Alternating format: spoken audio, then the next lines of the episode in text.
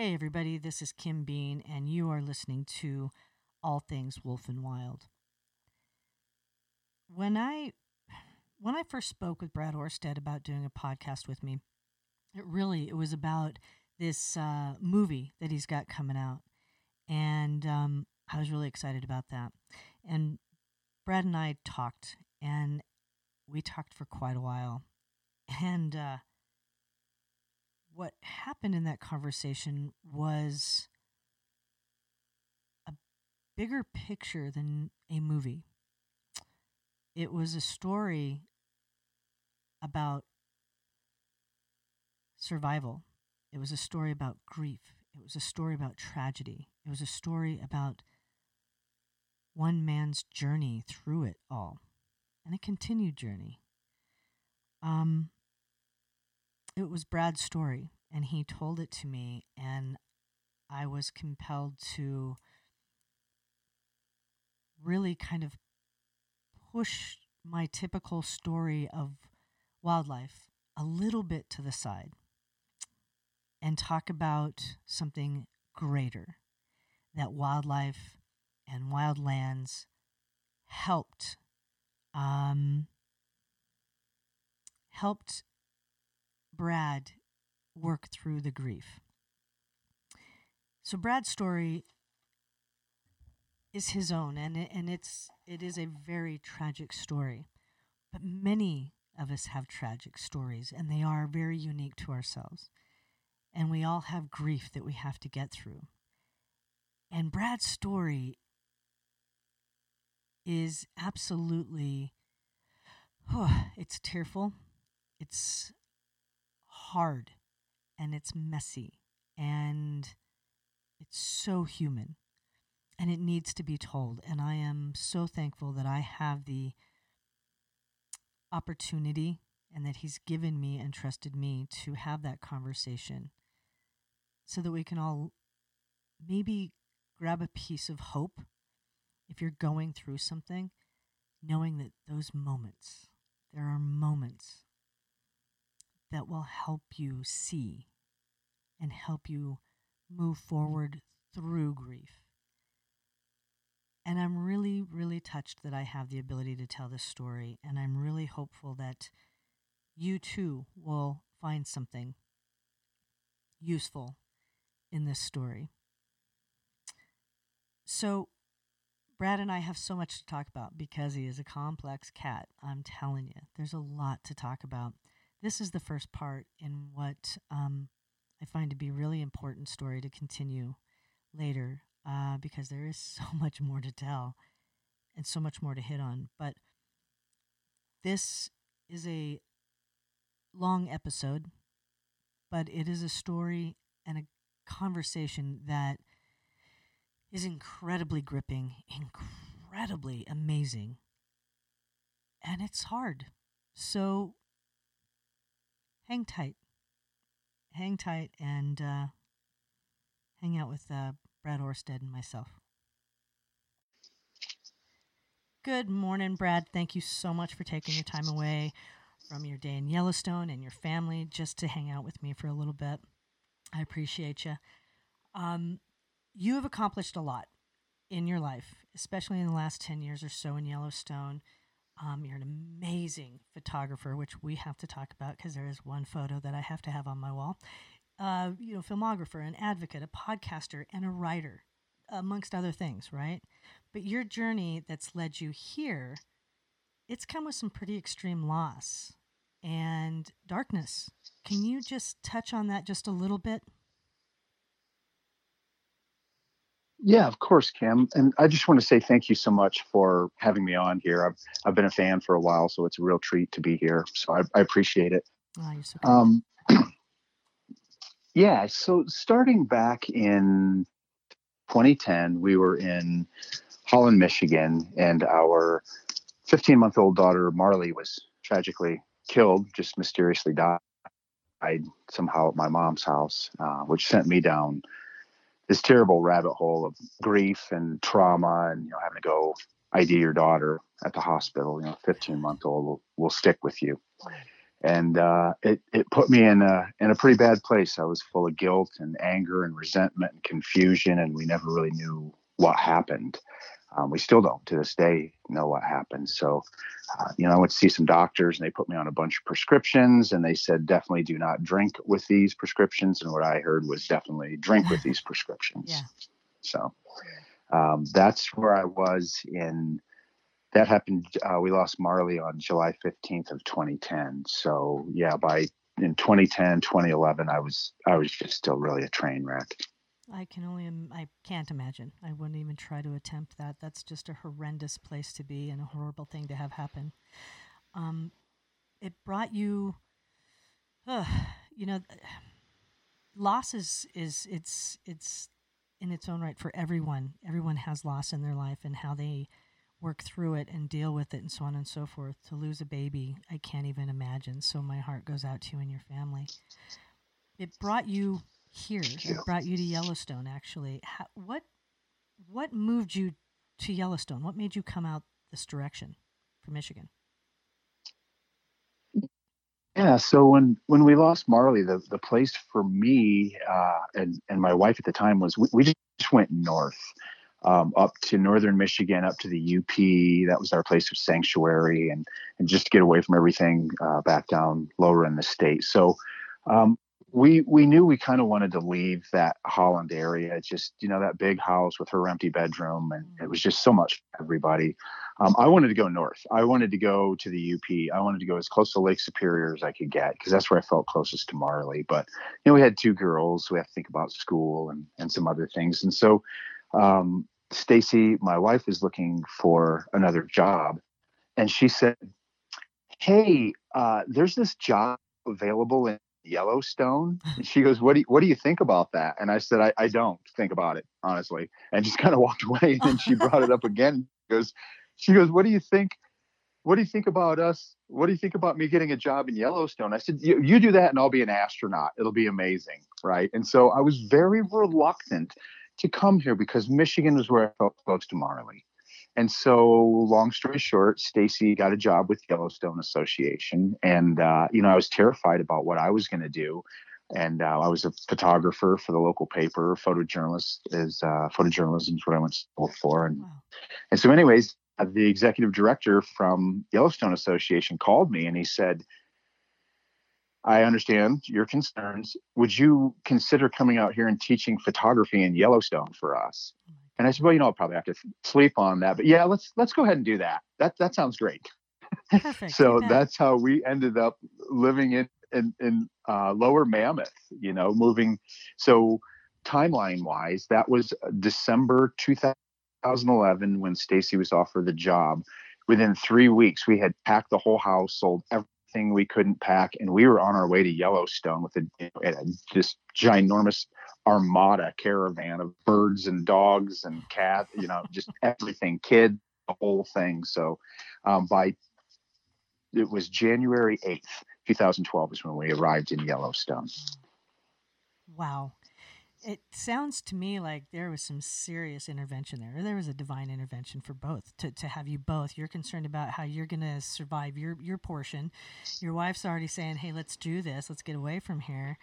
Um, it's almost as if everything was pulling you away from what you would have considered your safety zone, right?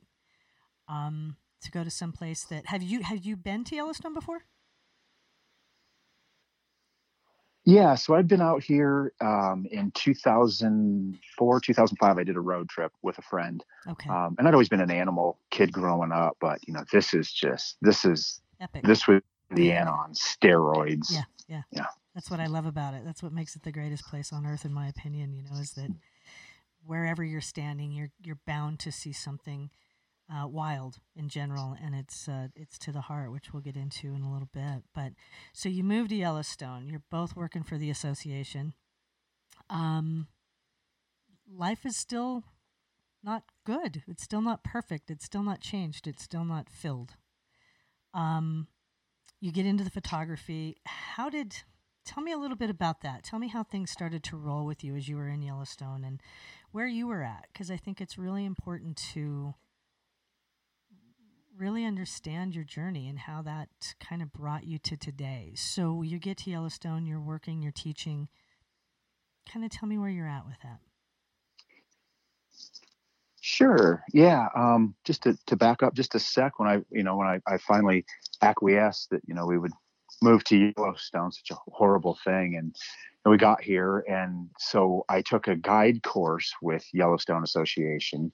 Um, it was a three week course and halfway they said, Hey, my Lord, why don't you come guide for us? You're really good at this. I mean, I, I had decided in Michigan that I was going to make a fresh start in Yellowstone. I was going to leave the poo- the the pills, the booze, mm. the everything behind. Right. I was going to pack up everything healthy in Michigan and bring it to to Yellowstone. What I did is I packed up all the PTSD and the trauma and the addiction mm-hmm. in Michigan, and I just unpacked it yeah. um, in Yellowstone. And so, uh, being in the I started reading everything because I was terrified of grizzly bears. So I started reading everything I could get, and then it went into geology and the history and the and the indigenous cultures there. And so it was the first time in years that like my brain was starting to fire again. And so I took this course, and they offered me a job. And I, you know, I'm telling my friends, I've got a job guiding and teaching photography in Yellowstone. Like a year, you know, and a half later, I've maybe things are, are looking better. And so then they ran, ran my driver's license. And um, 100 days to the date after we lost Marley, I got my very first and only ever DUI. Oh, no. And so when they ran that, they they said, "We're really sorry, but you're not going to be able to guide for us because of that." And so, you know, I, it was like a bad country line dance. I'd take one step forward and two steps back yeah. constantly, yeah. you know, and I just, when I lost that opportunity, I was just, I was devastated, right? So I had my camera with my little kit lens and I just started tooling around Yellowstone, right? I'm like, I knew if I stayed home, I was going to drink, I was going to medicate. It was just, it was going to get worse. I had to get outside. And so I started tooling around with my little kit lens. And, you know, the first time there was a carcass down you know, and I, you know, I was the first one to find this carcass, and so um, there's a coyote on it. I'm like, awesome! And I get out with my little 18 to 135, and then like all the pro photographers show up and start dropping these 500 and 600s, oh, and yeah. I felt really anemic. Oh yeah. I'm like, I think I'm just gonna just gonna go home yeah. now. And um, uh, a, a guy from Yellowstone Association who knew our story, who knew what had happened, um, gave me a 400 millimeter lens. Sweet. And he said, just go, take it, have fun, dude. You deserve it. Go have fun. So I just, that's what I did every day. I would just go out and just, you know, so I go back and look at my pictures now, and, you know, I've got like 20,000 horrible snapshots from Yellowstone. You know, you first get here, you just photograph oh, yeah. everything, every pine needle, every, every pine cone, every thermal, and, and any steam, any blue sky, you know, any animal. And 30 you know, shots so, of each. Um, but it helped me. Yes, right. I mean, it was. I was going back to my uh, journalism days of, uh, you know, we called it spray and pray. Yeah, exactly. you just Hopefully hold the one. shutter down and, yep. and, just hope you get one. Yep. so that's what I was doing, but it gave me something positive in my life to do, and it was, um, you know, I was still one step forward and two step back. You know, I go out during the day a lot of times and, and maybe see some things, but um, at night it was a sad and lonely place again. Mm, yeah, quiet, where you had time to think again, and there wasn't something occupying that space. Ugh. Correct. So you get into the park. You're photographing. You're starting to feel a purpose. To me, that's kind of um, that's a step, right? Whether you recognize it at the time, it's definitely a step forward through grief, not out of it, but through it. Um, tell me where you, you know that's it's it's such an important part of going through grief is just understanding how it, it takes time and the things that you go through. Um, so you're photographing everything from pine needles to the sky to carcasses to feeling inadequate when it comes to certain things. But people are there. Isn't it funny how you have those certain people that just kind of pop into your life out of nowhere and for some unknown reason there's goodness there and it kind of helps you get through certain portions of of um, your life and into into the next step i guess or the next stage but you start learning about Yellowstone. Your your your brain's firing. You're learning more. Um, what takes you to that next step where you start really diving deep? I mean, it's funny that you and we'll obviously hit this another time, but you know, afraid of grizzly bears, which it's it's a good thing. It's a good innate fear to have, right? I mean, we shouldn't not fear yeah. certain things, but you know, you're a, you're kind of a bear guy, which is kind of interesting. But you start photographing, you end up in multiple parts of the park. Um, tell me what you start looking for within, you know, those wild things and within yourself. Where were you at? I guess basically continue to. Yeah, you know, so when, um, yeah, we so um, when before I took that course, it was the the, the employees were uh, employee spouses were offered a free course, and so being in a sour mood, I you know Stacy told me, hey, here's a catalog, you're entitled to a free course. So I thought I'll just take the most expensive one. I don't even care what it is. and it was the it was the interpretive guide interpretive guide one, you know, which was a, a three week total immersion into that. But she had left that course catalog for me, and I was sitting at the kitchen table one morning, you know, just depressed and hurt, and you know, this same just that looping hell inside my head. And I looked at that course manual, and I thought, ah, do I have the even the wherewithal to fill this thing out and should I even do it? And I'm looking out our back window in Lower Mammoth out towards the helipad, Mount Everts. Mm-hmm. And as I'm staring out there trying to figure out what to do next, a black wolf with a collar pops up into our back- backyard, oh like feet away through the picture window, and we both just freeze. And my camera's sitting on the kitchen table, but I'm like, if I flinch, yeah. this animal's gone. Like he popped up, not expecting to see me, and we both just kind of went. And so he just stayed there for a second. And I waited and waited and waited. And I finally went to reach for my camera and he turned around and dropped right back down from where he came from. Uh, but I took that as a sign to fill that thing out. And even though that didn't work out, what it did is I found out that that was 712, the alpha male oh of the of the um, canyon. canyon. pack that was hanging around Mammoth the winter of 2012. Yep. And so I just started when I lost my job. I just all I wanted to do was just track wolves. I wanted to be out with wolves. And one, at one point, I had walked down behind our house. I had no camera, no binoculars, no nothing. And I saw wolf tracks. And I thought, yeah, I'm a, I'm a big tracker now. I've been here two months. and I see all these tracks, you know, and, and so I'm looking at them like, these are fresh, but I don't know, two hours or two days. I, I really didn't know. And so I'm following these tracks looking down, and I finally look up, and there's a wolf yep. just standing on the ridge and then there's two and there's four and then there's 10 and the whole pack is around me. And they're just bedded and just kind of you know really i didn't even see them um, you know and i ended up back and tracking them leaving them alone and then backing backtracking them to a kill and and anyways it was one of the first days where i spent four or five hours out there soaked cold tired exhausted blood sugar crashed and i felt amazing. You know when i got home i'm like there's that there was a spot in there where I didn't think about tragedy. I didn't think about losing our daughter. I didn't think about losing my mom. I didn't think about all of that stuff. I was so, you know, just snot rolling down my face and freezing in my mustache. And I was, I was in heaven. Yeah. It was beautiful. It was just a moment, a time in there where I, the past and the future didn't matter and my mind didn't oscillate between the two. I was just there. But it was one of the first times it happened when I got home that. And I, I, I even questioned myself, like, did that really happen? Did it did i just make that up is this just romanticizing it now that i'm home and warm or did something really happen out yeah. there so that's when i really started getting you know and everybody's driving out and i you know went out to see 832 and 754 and 755 the lamar canyon pack and she's so famous and everybody's like oh you're not going to see her you're not going to see her i'm like I've got a white wolf in my backyard. In my opinion, so the wolf. I would yes.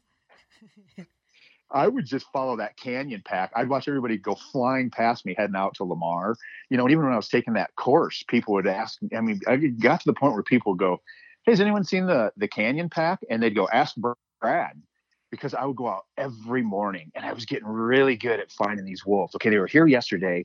They haven't eaten that I know of in a couple days. They're moving that way. There's a bunch of elk on that hill. I'm going to look there first thing in the morning and it was just it gave me something to do and it gave me an identity even though i wasn't hiding per se for you know or at all for for ya that people were already looking at, at me three or four months into it as the guy that knew where the wolves were. Yeah. You know, I had you know people calling me that were coming to the park. Hey, we're coming in. Any idea where the wolves are? And I'm like, Yep. Have a nice day. I know exactly where they're at, and I work my butt off, and I'm not going to tell you either. Yeah, I'm not So, here. I'm not the information highway. Yeah, it's not going to happen. this is something that I, yeah, you can check it. Drived for. Are you kidding me? I get it. Yeah, I work my butt off to know where they're at, and I like where they're at right now. And if you start dropping cameras and everybody else does, they're not going to be there for long. And I'm enjoying watching them, and it's part of my, you know, just it's part of my healing. I didn't realize it then, but was so much a part of initiating that healing. Oh God, I- I- I- there's something about that. I think that um, you know when we had talked um, earlier, and and I was in the park at the obvious, you know, around the same time I worked in the park in 2011, and then moved to Montana and was there a lot in the winter of 2012 and on, and so. I know where you're talking. I know the ridge. I know. I know the area. Um, so I understand that, and I understand that feeling. I, back in the day with the Hayden Pack, where I would hike and hike and hike in, and you know the experiences and there's something very um, and I, I keep using the word innate but there's something in the kernel of our brain that goes back and it is something very primal in my opinion it's mine um, when having that experience with a wolf and you had said some very about the black wolf where it just popped in to your view and it stared at you and you stared back and there's something it was a sign. You took it as a sign. And i believe in that sign but i'm curious what do you think that sign was to move forward? What what was your sign? What do you feel that that it was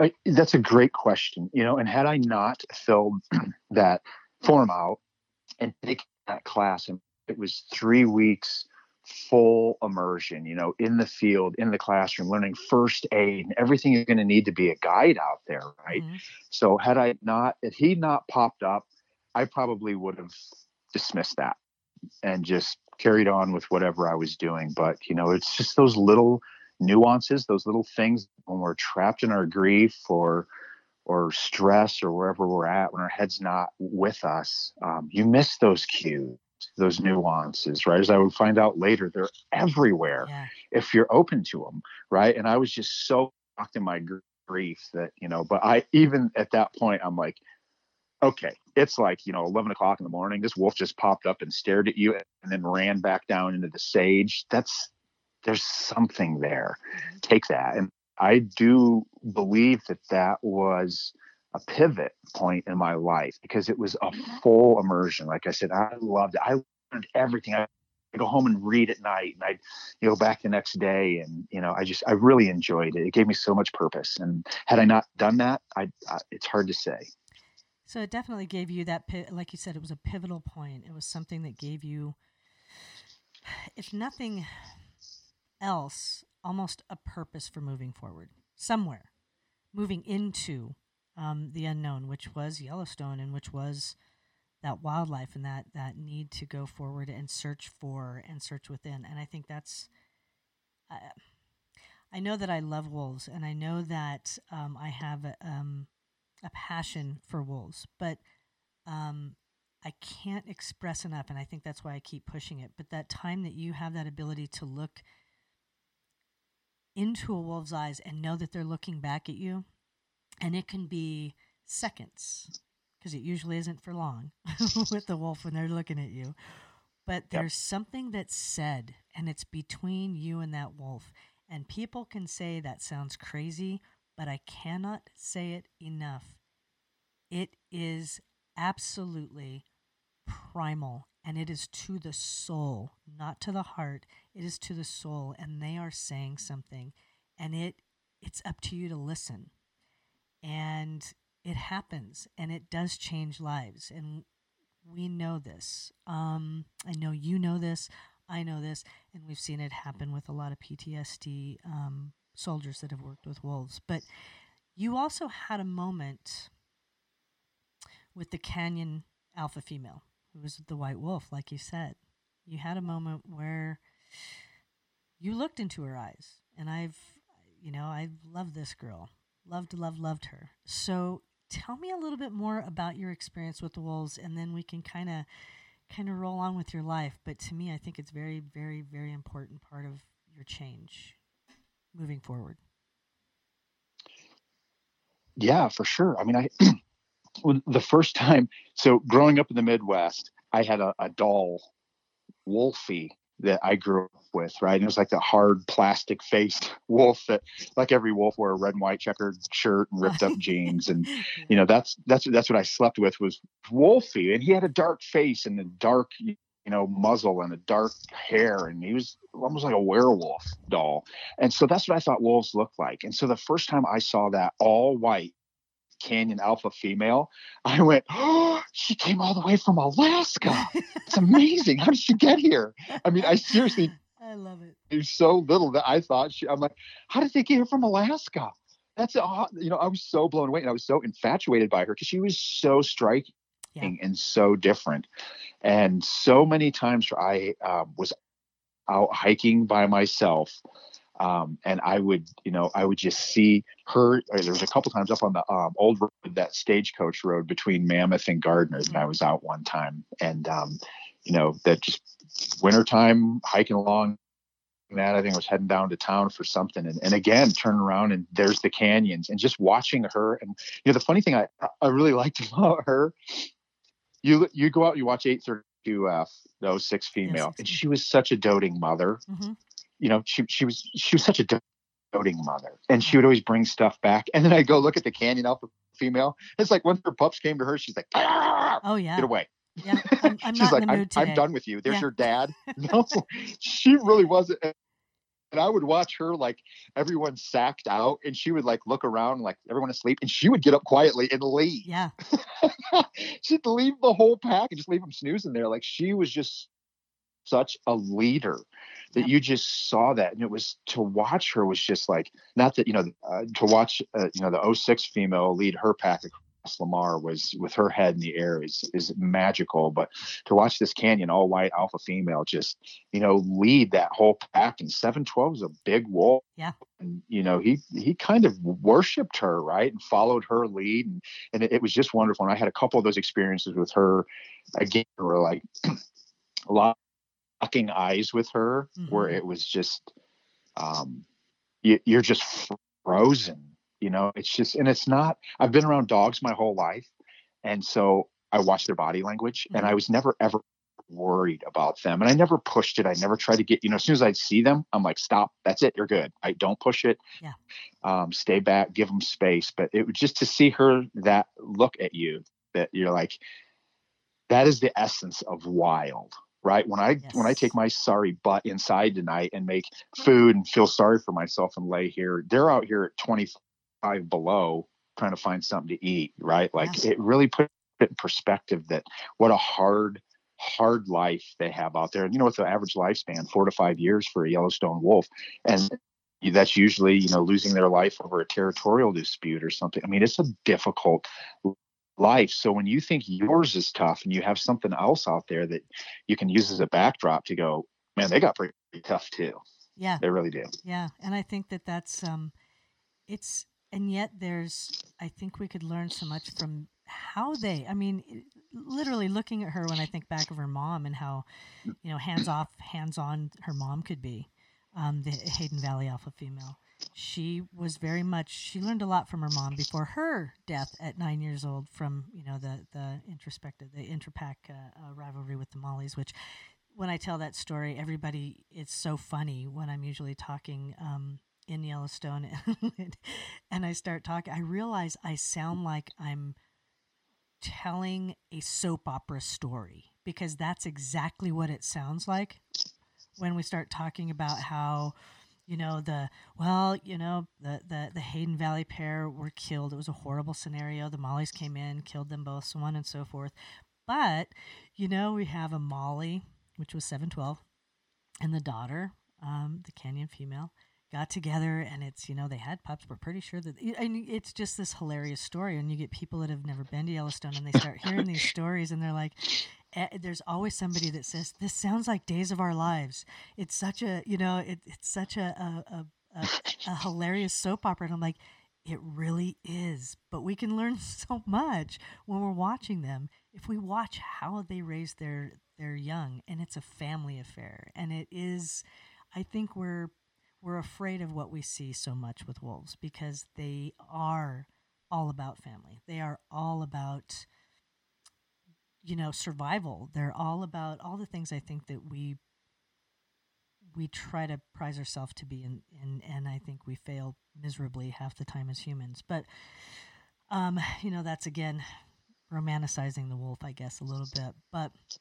the canyon had great lineage. She learned really well from her parents, and in my opinion, she looked and acted remarkably like the both of them. Her dad was funny though, but very stoic and very much the leader always. Seven twelve was playful and funny and all those things. So he was more of the the the kind, loving, doting father, where she was more of that majestic, queen like mother, you know, that, that had to lead a, a, a, pack, but loved them to death. And unfortunately, she took her um, at 12, but still a horrendous, a horrendous um, death.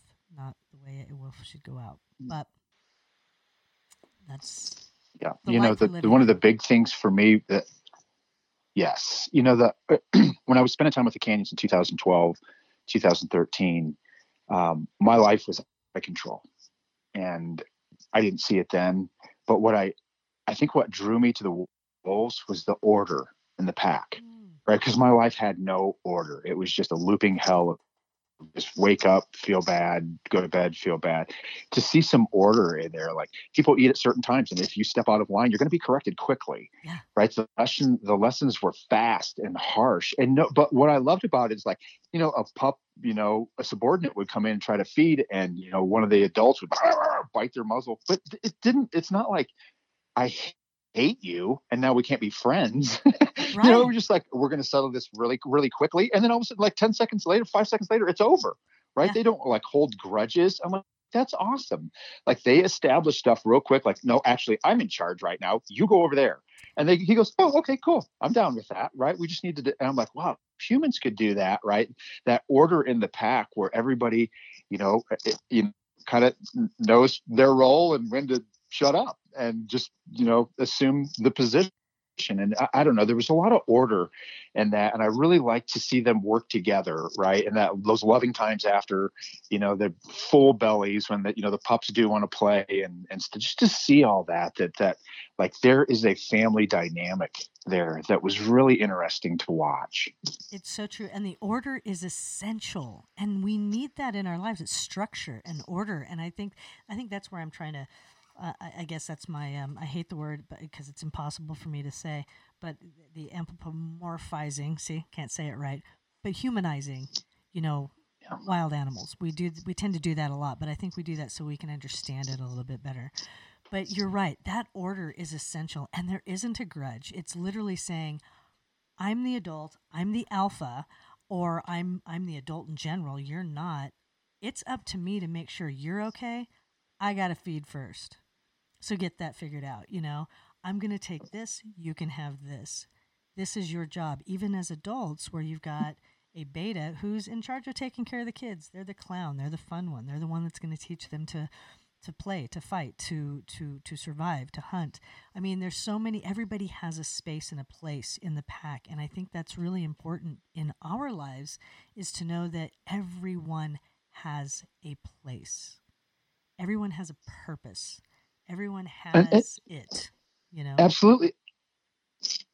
And they change, yeah. right? The, the wolf that today is this subordinate that comes in with his head down and you know his tail tucked underneath him trying to get a scrap tomorrow next year the following year he'll be the one yeah. saying uh-uh, back up i eat first right exactly. so there's there's progression so it's not you're not pigeonholed into some position right and you see wolves that are like oh actually you're still going to kick me down and i'm never going to get any rank and file in this pack, then I'll go start my own. Right. Forget you guys. Right. right? So they're just going to start their own then, right? You, and I love that. Like, oh, really? There, there doesn't seem to be a place for me here. Cool. I'm going to go over here and start something new. And, and I really, I needed that, you know, and, and we do anthropomorphize you know, a lot. I think one thing that we do we, we, yes, we, we also run the risk of being anthropocentric, where we mm. think that we are the only ones who have feelings and thoughts and tender moments and mm. caring and are scared and terrified. And I've seen all of those emotions in animals. I've seen yeah. every one of them. Yeah. Joy, bliss, happiness, relax. I've seen them terrified. Yeah. You know, so we we run. It's it's we got to be careful not to. So I see so many people who say they're just a stupid animal. You know, that just does. You know, they just run on pure instinct. And I'm like, I've spent thousands of hours around them, and I can tell you that is not the truth. They have feelings and thoughts and emotions. I have. There's a story, and I'll try to make it brief, but it goes along that um, out in the ponds um, area where it seems like every year in the ponds, um, you know, bison just drop in and die. It happens every year, every spring. You know, it's a feast for bears and wolves and coyotes and birds and so on and so forth. But I was uh, sitting there. I don't remember what I was doing, but I was kicking back over by uh, it's um, the plateau, Blacktail Plateau Ponds over there, and right at the top and a bison had died, excuse me, and was eaten. And what was left was pretty much the hide, was pretty much what was left. And usually there's a whole lot of bison that come down into that valley area. And I was just sitting there and I kind of looked up to the left, and here comes a big old herd, lots of bison coming down across the road, down the valley, and they were heading towards the ponds. And I sat there and I kind of watched, and a bunch of them stopped out in the field. And then a line, I'm going to call it a procession, of probably 15, 20 bison lined up and they came along and a couple, two or three, would circle and stand over this carcass, this hide. And they were sniffing it and licking it and just standing there with their heads down towards it. Those two or three would move on, and two or three more would come up and surround it nose it, smell it, lick it, and just stand there for a couple seconds and then move on. This went on for about 20 minutes. And myself and a few other people that were standing there, I mean, literally, we were crying because it was that moment where you went, yeah. This is sorrow. this is the letting go. This is their way of mourning someone they knew. This was part of their herd, and this one's gone. And we watched this mourning process for about 20 minutes, and it it was something that I always felt and that I know I'd seen before, but not in this manner where we actually watched this this scenario. And the next thing you know, you know, 20 minutes later, they all kind of gathered up and the herd took off and went back up into the hills again. They didn't stick around. It wasn't as if they were just going to come down and then continue to feed in the field. They took off. that to me, it solidified my belief and my what I feel is knowledge of of how animals we're, we're an animal as well, and I think we have to understand that. But there is those they have all those emotions we do, and to watch them and you film them, you've you you've got it on on you know film some of the most amazing um, times, the the most amazing emotion. Watching watching the wolves, you know, the photos that you've got where the wolves are jumping up and chasing the ravens and having fun. You know, I mm-hmm. mean, those are great yeah. shots of of what these animals are, and I think that um, learning from that, you kind of search for that wild within. Did you find it at those times? Is that where do you think you you found your wild?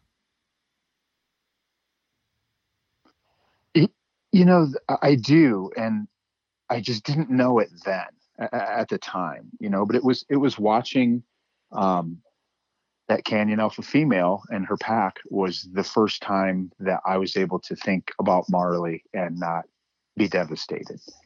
You know, I was watching these wolves up on a hill just do wild wolf stuff. And Marley popped into my head, which was usually, you know, right behind. I mean, it would cause me to wince because I knew the pain was coming. And it was one of the first times where I'm like, huh, there's no pain behind that. And I just, I, God, I wish she was here and could see this, right? It would be, and I realized she was, you know, she is there with me seeing that. But I, I didn't, it wasn't connecting then. It was it was just these tiny, tiny little breadcrumbs, right? There was like this this trail, this hidden these breadcrumbs and I was just picking up little pieces. I didn't know where they went or what it meant, but I knew I it felt better than anything else. All the treatment and doctors and therapists and psychotherapists and blah blah blah, the counseling and I felt best out there thinking about my daughter with some tears rolling down my face with the wolves on the hill. Yeah. You know, so I was that started to change some things inside of me, but it was um, it's like breaking down a boulder. You know, it's just one hammer swing at a time.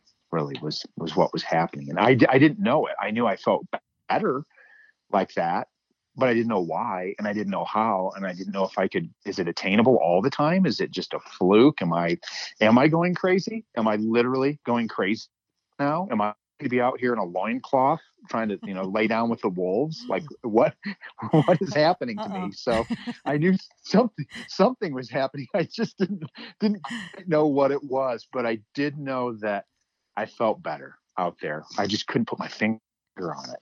But you still had to go home at night and you still had to feel. And so it was during those moments that you felt better, but still fighting fighting the grief and the and or maybe just relinquishing to it through that time frame but still getting a little better maybe you think? Feeling it? I, you know bits and pieces. When I when I because when I was out there with the animals when I was out tracking I wasn't trapped in the grief. And that was the first time in a year and a half that it wasn't. So from July 15th, 2010 to about January 10th, 2012, that whole time, every day was a looping hell in my head. You know, my mom had been charged. I had to, there was a court case. I had to fly back from Yellowstone to Indiana. Uh, um, you know, it was it was ongoing. So you know, the, even though we were away from Michigan, I was still flying back and talking to investigators and police officers and attorneys and insurance agents and and all that stuff. So it was it was really it was like a, civil war inside it. There was this side that said Yellowstone is good and it's healthy and you should be spending more time outside. But then you know I'd have those days where just calls with attorneys and blah blah blah and just you know again it's that one step forward and then two or ten steps back but yes there was moments it was starting but i had I didn't know what it was then, but it, but it was starting for sure. So you couldn't just walk away from, and I, it's impossible to walk away from grief in general, but um, it's not like you were walking away from Michigan and the house and the memories in that aspect and those horrible things. You had to continue to go back into it. You had to continue to delve back in because it wasn't this is such a horrible way to say this because I don't know how to say it, but um, it wasn't over. It'll never be over in your heart, but it, you kept having to go back and relive and redo and relive and redo. Yeah. And so that really makes it hard to try to move forward, even with good moments. It's hard. Yep, sure. You, you know, and when we moved to to Yellowstone, the goal was to be healthy and to not let like the upper management at Yellowstone Association knew what had happened, but mm-hmm. we didn't. I didn't want that. Right. I wanted if we wanted a fresh start. We didn't want people to feel sorry for us. Right. We just wanted to be here and like normal, whatever the hell that is. And um, you know, so then when um, they found out about you know the DUI, and then you know I had to explain to them why I got a DUI. I'm like, I'm not. It's not me. This is what happened. And and so um, I was actually leaving um, the facility one time. There's guides in there talking and, and I walked by and I said, Hey, hey, what's going on? And, and um, I walked out to the door.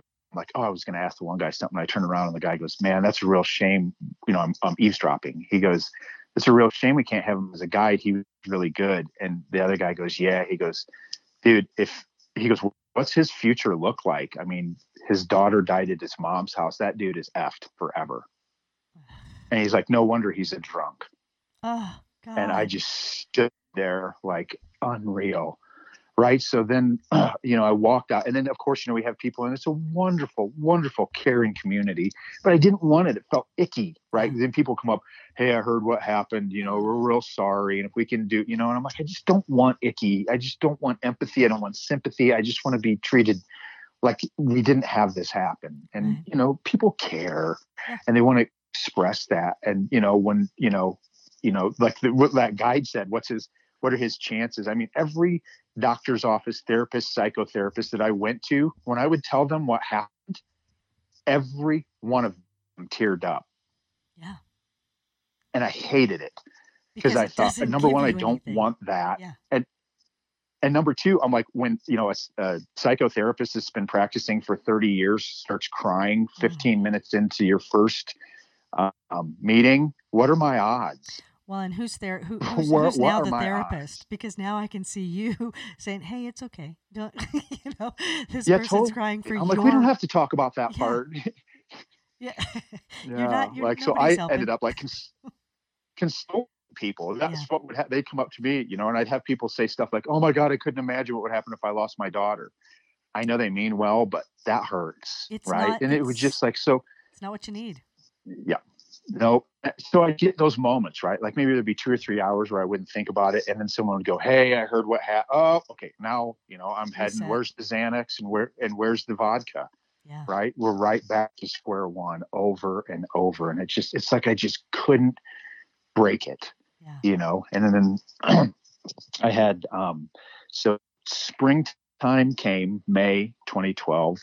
Um, and I was just done. Like I was done. I just, I didn't want to live anymore, Kim. I just, Oh, when we were on tour, when I was being trained for YA, I kept looking at places to kill myself in the park. So I looked at the Gardner High Bridge many times. And when we were Yeah. at brink of the lower falls, you know, I'm going through my training and they're blah, blah, blah, and this happened, that. Oh. And I looked over and I'm like, all I have to do is just mhm. uh, go. Right. And so I'd made a plan that if it ever came down to it, I was going to drive my Suburban to Canyon and I was going to walk at night the rest of the way down to the brink and just do it Yeah. and just be done. Right. And so I wrote in my journal as I was out hiking around and stuff around Mammoth, I wrote that um, something to the effect that I think the best thing that could happen to me is on one of my walks, one of my trips, um, that I would just die. I would just fall off a ridge or whatever, trip and fall, and I would just die. And that the birds and the bears would eat me, you know, that they could Yeah. consume me and and poop me out somewhere beautiful would Yeah. be amazing. That'd be the best thing that can happen to me. And then about two days later, I woke up hungover, depressed, sad, shame, guilt, horror, grief, same thing over. And I'm like, I got to get out. I've got to get out of here. I'm going to kill myself. And so I just decided to take a one way trip. I'm like, I, I don't even care. I just jumped in my truck and I drove up to Swan Lake Flats. And I'm like, I, I just, I could see the, you know, the mountains, Elkhorn and all that in the back. I'm like, I'm, I'm just going to start walking to that stuff. I don't have any water. I don't have any food. I didn't eat. I'm just, I feel hungover and horrible. And so I just started walking out into there aimlessly with no plan or provision. And um, what I thought was an elk turned out to be a grizzly bear that Mm. lifted its head. And it looked right through that look you say with the Mhm. wolves when you make that connection. Mhm. This bear was probably mm, 80, 90 yards away. I mean, it's still pretty good, but it, you know that sea of sage out there on Swan Lake, and it's Yeah. these swales and dips, and he just lifted his head and turned and looked at, at me, and I just remember like I had to go to the bathroom so bad, my pants were so wet, I was holding them up, you know, by like holding them up with one hand and walking, and I just stopped, and this bear looked at me, and all I could think of is. I don't want to be pooped out somewhere beautiful anymore. I really, really don't want to be pooped out beautiful. I really don't. I've changed my mind on that. I've really just just in the moment here, really rethought that one, and Uh, I'm I'm gonna I'm gonna backpedal on. Like he just stared at me, and then he just dropped his head, Yeah. and just kept moving through this swale in the direction, you know, like like the meeting was no big deal, but that was a huge pivotal moment for me because I was terrified. I was all the way out in, you know, on Swan Lake. If there's one bear, could there be two or Mhm. four or Mhm. something dead out here already? Right. So I, but when I got back to my truck, I just, I mean, I bawled. I stood there and bawled and bawled and just said, I don't want to die. I don't want to die. I, I don't want to die, you know, and I didn't know how I was going to live. But I knew that day I did not want to die. It was so romantic, you know, drinking Coronas and sitting there like Hemingway the night before. The best thing that could happen just be pooped out somewhere beautiful. But in the moment, like, no, that was really romantic last night when I was Yeah. drunk and warm. But now I'm cold and hungover, and that sounds like a horrible idea. and the bear just kind You of looked know, up so- like, "So am I part of the story, or am I just part of Yeah, the change?" you know, and it's like Seriously. you're part of the change. I'm gonna go, and he went, okay, I'm gonna go too. It was, I, I kid you, I, I really truly believe that that was. Where are we gonna go with this, Brad? Are we gonna? Am I gonna keep coming this way, or what are you gonna do? You know, that's the look. Yeah, that's I- the I- message from the bear, kind of a thing. You know, that's it was in that moment, right? Like if I would have acted inappropriately there, I would have probably been charged. Yeah. Right. But I just I didn't know how to act appropriate. I, you know, I was a roadside grizzly expert. You know, yeah, ladies and gentlemen, if you look out here a Yeah. mile and a half, there's a grizzly bear. Exactly. But you know, this was way different than, than Yeah. you know, talking to unsuspecting tourists Yep. along the side of the road. This was just me and one grizzly out there. And I really believe that that bear looked at me and like you just said, it was like, what are we going to do, Brad? Because we can, if if the first part is what you want, we can do that right now. Yeah. We can end this all right now. But I think you're going to be better off to just stand there and wet yourself. Yeah. Um, and I'm going to keep moving. Right. And it was so non-confrontational. You know, he huffed a little bit, kind of a Just right? you like know. Just- startled, like, "Hey, I'm a bear and I'm over here." And but it was non-confrontational, non-aggressive, uh, but it stirred something in me. That look when grizzly bear drops its head, Mhm, turns sideways, and looks right through you. mhm. It is one of the most, you know. And I've been in Africa filming, and it is one of the most like, wow, this is real. This got real very fast, very fast. No more delusions or suicidal fantasies or mentally dawdling, right? It taught me that in grizzly country, you need to have your head on a swivel Yes. and be in the moment. And that's the best place for someone to heal. hyper aware, and that makes you hyper aware of you, not just your surroundings, but you find it in yourself. And I, to me, that is the that's the love of the wild and the wild within. When you find that, and I think that um, when you listen and you listen, there's twice. There's so I'm I'm seeing two inter- interactions and encounters that were absolutely pivotal in your your your journey. And it's the only word i can use is your journey to you know through. Mhm. it's amazing that both were from very wild very apex predators that you know one's like hey i'm going this way. Are you going to stay in there? You know come check us out. There's more to life than this. The other one looks at you and says you want to go one direction? I can help you with that. That was your thought. That was your that was your your moment. And then or you can go on and find that life life is worth living. Your choice. Ah you're going to find that one. So very pivotal moments in your life and i i uh, yeah it's just uh, it's it's heartwarming to know that that's that's how and where you found those things even though you peed yourself and you had to get back to your truck through all of the sage in Swan Flats, by the way, which is tall, super, super, lots of sage. Um, but w- what a great encounter, though. What a great lesson to move forward with. So then, what'd you do? I mean, you you move forward. You realize, no, I want to live. I got to find out how to live, and maybe that's not even a question, but just kind of like, God, I'll get through the next day again. But I don't want to. I don't want to end up in you know bear feces. That's not my idea of a good time. Yeah. For sure. You know, and it's like when you're broke, when you're absolutely broke, you've got no money, right? You Yeah. see a ten dollar bill blowing down the street, you're chasing it, right? Oh, and it was like I was so emotionally and spiritually broke that just those little, you know, even just finding a dime, you know, it was just such a nugget. And that's really the gift of the grizzly and the gift of the wild is that um, we put everything else behind us, you know, and get back to where we belong. This, these places we live, these houses and boxes and, you know, boxes inside of boxes inside of boxes that, you know, this stuff's all new. When, how long have been doing this, right? A hundred and some years here in this country. Yeah. You know, we've, most of our genetics is hardwired to have been living in community with these animals, right? And I believe that animals and humans used to be able to communicate on some level, and it's us that lost that ability. Because I've had grizzly bears and elephants are the other ones that have looked at me that are like, I swear they're trying to say something to me, and they finally just look at you like, forget it. Like you, you've lost it, right? Yeah. You're you're you're totally incapable of remembering. You know, it's there in the kernel of your brain. It's in the it's there. But I think we got to tap in and I think that if more people found that ability to tap in and lose themselves in the wild, um, to me those were the greatest moments and always will be is that that time in in where there's nothing but you and the surroundings and every sound, every smell, every everything is is hyper aware. You know, your hair's up and you're like, I can hear everything. I can smell everything. I can see everything. I, to me, it's it's the most amazing place, and it's nothing compared to where we were once. You know. Um, no, but that was the norm.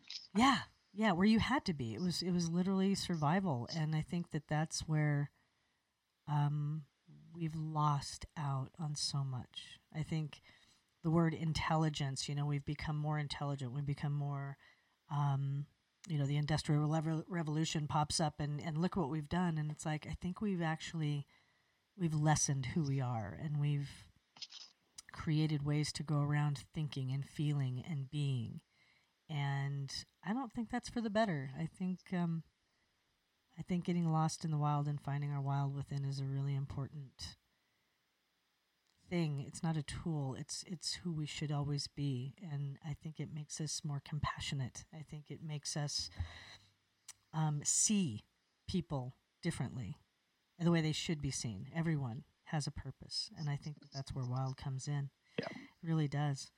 Um, you know that I think the all the industrial revolution did was create a bunch of hairless apes with car keys. Yeah, car keys and cell you know, phones and devices that keep us from cell phones and yeah, it's awful. Uh, really connecting. You know, I've got a good a friend who's a really good photographer, and he spends a ton of time out in the wild by himself. He he photo photographs a lot of owls. Mm. And so he's out there for days and days and days and days by himself.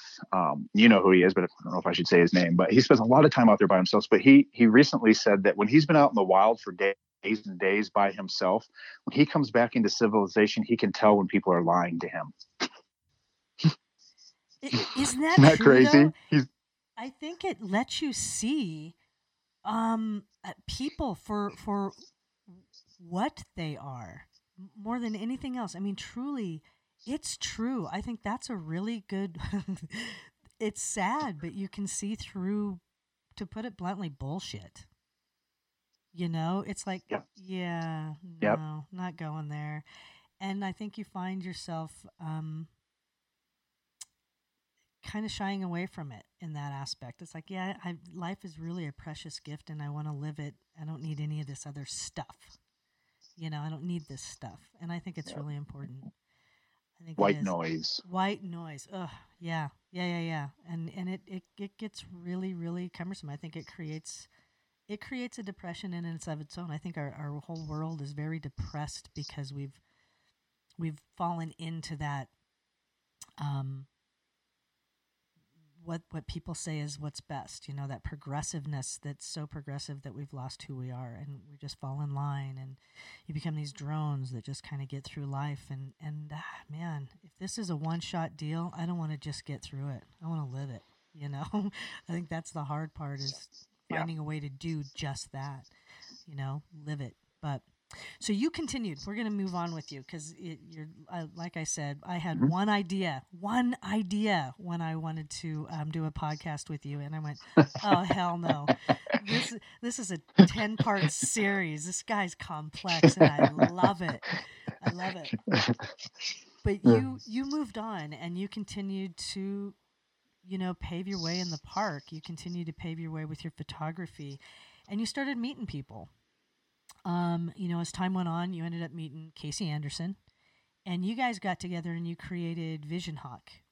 What was the purpose of, of Vision Hawk in and of itself, and and how did that, how did you fit in with that and and its goal? Yeah, that's a great question. When we um, when we first moved here, um, my wife was in charge of development and she's trying to get a younger crowd right and engaged in yellowstone. And i said hey i was watching this guy's show back in michigan casey anderson he's got a grizzly bear that he drinks beer in a hot tub with and i think he lives right up here in the valley and i know a lot of young people follow him. And she's like well can you broker a meeting? Because i don't know anything about him. I said sure i've watched all his shows. So we set up this meeting at chico and and it's the first time i met casey and so stacy's you know pitching YA stuff to him, and and him and I are secretly showing each other you know, like bear pictures, wolf pictures on our phone. And at one point, Stacy goes to the bath bathroom, and she comes back and she's like, "Now, if we can just," and we're like, "Another round, please." And we literally just took over the meeting, and she just kept bringing us beers while we shoot each other, and like, "Oh yeah." Oh yeah. Well, then I saw this. Oh yeah. The well, then, upper. So we just yeah. became the one upping. Yeah. Yes, over IPAs at Chico. That never happens. No, and, um, never. Um, so we got to be really fast friends. And we just i learned so much from casey right? And so and um so that we met 2012 hung out a bunch 2012 2013 2014 tracking finding grizzly bears lions you name it. And um november of 2014 casey uh, asked me to come up um, he wanted to start a production company. So this was this was his vision. Hawk was his his vision and his production company of of being able to do high end blue chip natural history, you know, wildlife documentaries where we don't do the cliche stuff that's out there every time, but you know, blue chip meaning that the footage is so beautiful that it drives the story that we don't need a narrator to tell everybody everything that's happening, right? Just set the scene and let the let the cinematography tell these natural stories like you were saying with the days of our lives right? Mm-hmm. Uh, it is wildlife drama is the best. I loathe human drama. Yeah. i love wildlife drama. crazy? So you know yeah. to, to go out there and and find that. So case is like hey man you know he's like dude you got here you knew nothing about this place. He's like, I've watched you rise through the ranks. I've watched your photography explode and get more popular, and you know, you're getting in publications, and you know, and I we just had a heart to heart. We're really good friends, and you know, I told him what had happened, how I didn't know why or how or what, but it was helping, you know, my depression and and everything to to these moments. So he said, I, I'd like you to be my director of photography for this new production company. So it was literally Casey, you know, me helping Casey start his business in his garage is where we started it, you know. Awesome. Um, so that's how we we got started in November of 2014.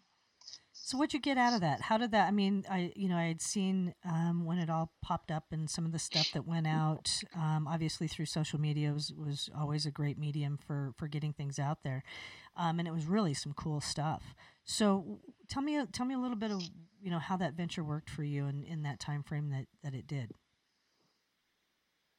Yeah. So one of the first things uh, that Casey and I had done was we bought a Sony camera that shoots super low light. So we decided to go um, into Yellowstone at night and just go see, take some practice pictures and just see if we could find any mountain lion tracks or something. So we drove all the way to Yellowstone to Barronette Peak, almost to Silver Gate, and just, just playing around with this camera. And then Casey dropped me off at my home in Gardiner and then he went home to his place in Emigrant.